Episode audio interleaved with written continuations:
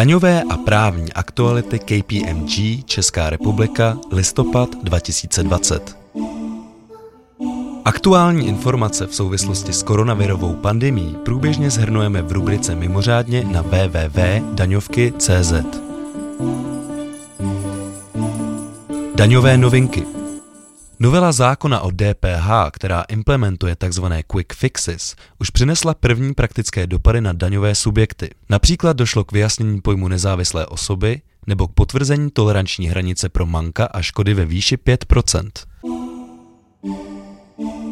Ministerstvo průmyslu a obchodu vyhlásilo osmou výzvu v programu služby infrastruktury v rámci OPPIC. Program se zaměřuje na zvýšení intenzity společných výzkumných, vývojových a inovačních aktivit mezi podnikateli a veřejným sektorem. Výzva je částečně určená i pro velké podniky. Žádosti je možné podávat do 1. dubna 2021.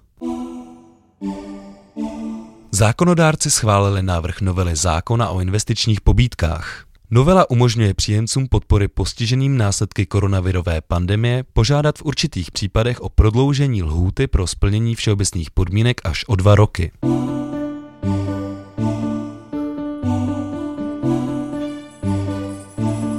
Právní novinky.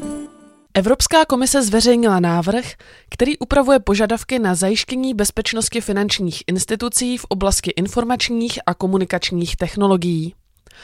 Banky, burzy cených papírů, clearingová centra nebo například fintechové společnosti tak budou muset vyhovět přísným standardům.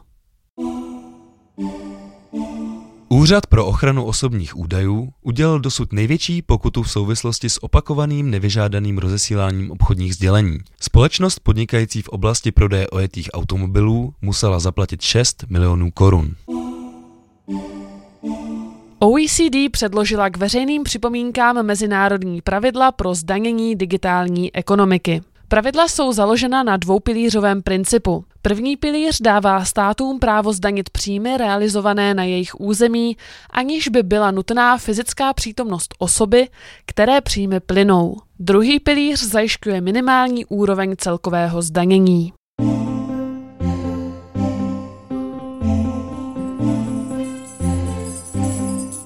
Z judikatury.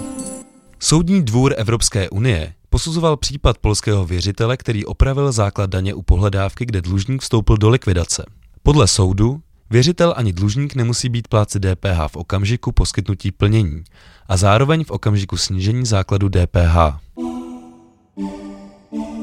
Nejvyšší správní soud upřesnil definici smluvního a zahraničního zaměstnance stanovenou zákonem o nemocenském pojištění. Rozlišení mezi těmito dvěma kategoriemi zaměstnanců pracujících v České republice je v praxi důležité kvůli odvodům pojistného na sociální zabezpečení.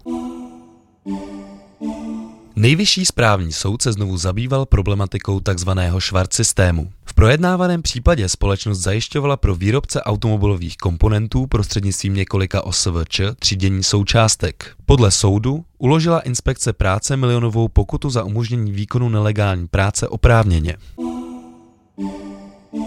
Soudní dvůr Evropské unie došel k závěru, že je možné uplatnit plný nárok na odpočet i u výdajů, z nichž má prospěch třetí osoba. Soud zároveň rozhodoval o tom, kdy se prospěch z těchto výdajů považuje za vedlejší. Daňové a právní aktuality KPMG Česká republika, listopad 2020.